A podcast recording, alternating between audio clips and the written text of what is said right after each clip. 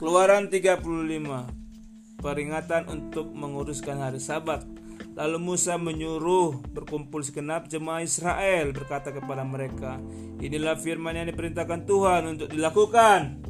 Enam hari lamanya boleh dilakukan pekerjaan Tapi pada hari yang ketujuh Hari keberapa? Harus ada peristirahat perhentian. Harus ada hari perhentian kudus bagimu yakni sabat hari perhentian penuh bagi Tuhan. Setiap orang yang melakukan pekerjaan pada hari itu haruslah dihukum mati. Jangan kamu masang api di mana pun di dalam tempat kediamanmu pada hari sabat. Persembahan khusus untuk mendirikan kemah suci dan untuk kebaktian di dalamnya.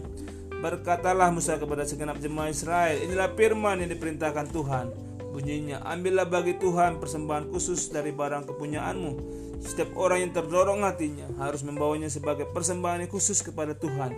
Emas, perak, tembaga, kain ungu tua, kain ungu muda, kain kemeji, lenan halus yang diwarnai merah, kulit lumba-lumba, kayu penaga, minyak untuk penerangan, rempah-rempah untuk minyak urapan, untuk ukupan dari wangi-wangian, permata kersopras dan permata tentahan untuk baju efod dan untuk tutup dada.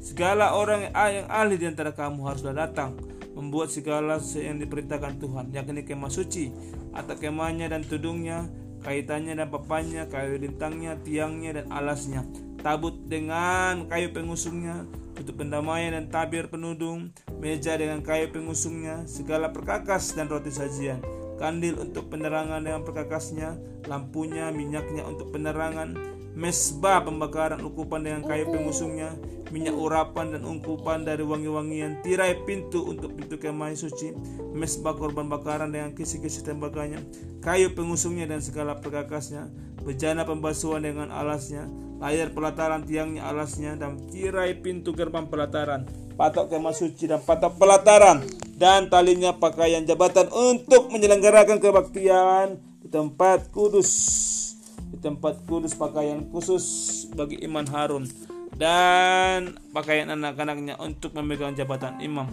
Lalu segenap jemaah Israel dari depan Musa. Jadi datanglah setiap orang yang bergerak hatinya, setiap orang yang terdorong jiwanya, mempersembahkan kudus kepada Tuhan, pekerjaan melengkapi kemah pertemuan, segala ibadah dalamnya untuk pakaian kudus. Maka datanglah mereka, baik laki-laki maupun perempuan. Orang yang terdorong hatinya yang membawa anting-anting hidung, anting-anting telinga, cincin materai, dan kerongsang, segala macam barang emas, Demikian juga setiap orang persembahkan persembahan ujukan dari emas bagi Tuhan. Juga setiap orang yang punya kain ungu tua, kain ungu muda, kain kermija, lainan halus, bulu kambing, kulit domba jantan yang warna merah dan kulit lumba-lumba dengan membawanya. Setiap orang yang hendak mempersembahkan persembahan khusus dari perak atau tembaga membawa persembahan khusus kepada Tuhan dan setiap orang yang punya kayu penaga menunjukkan untuk segala pekerjaan mendirikan itu setiap perempuan yang ahli memintal dengan tangannya sendiri membawanya di pintalnya itu yakni kain ungu tua, kain ungu muda, kain kermija dan lenan halus. Semua perempuan yang tergerak katanya oleh karena ia berkeahlian memintal bulu kambing, pemimpin-pemimpin membawa permata kersopras dan permata tatahan untuk baju efod dan untuk tutup dada, rempah-rempah dan minyak untuk penerangan, untuk minyak urapan dan untuk ukuran dari wangi-wangi. Semua laki-laki dan perempuan yang terdorong hatinya akan membawa sesuatu untuk segala pekerjaan yang diberitakan Tuhan dengan perintahan Musa untuk dilakukan. Mereka itu yakni orang Israel membawa segala sebagai pemberian sukarela bagi Tuhan.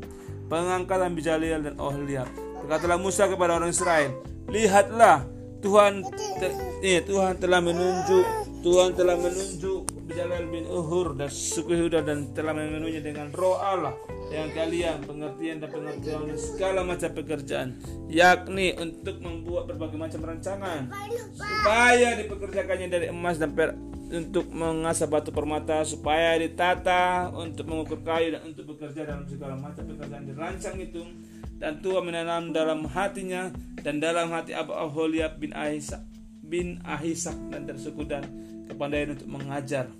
Ia telah memenuhi mereka dengan kalian untuk membuat segala macam pekerjaan seorang tukang pekerjaan seorang ahli pekerjaan seorang yang membuat tenunan yang berwarna-warna kain ungu tua kain ungu muda kain kermiji lenan halus dan pekerjaan seorang tukang tenun yakni sebagai pelaksanaan segala macam pekerjaan dari perencanaan segala sesuatu.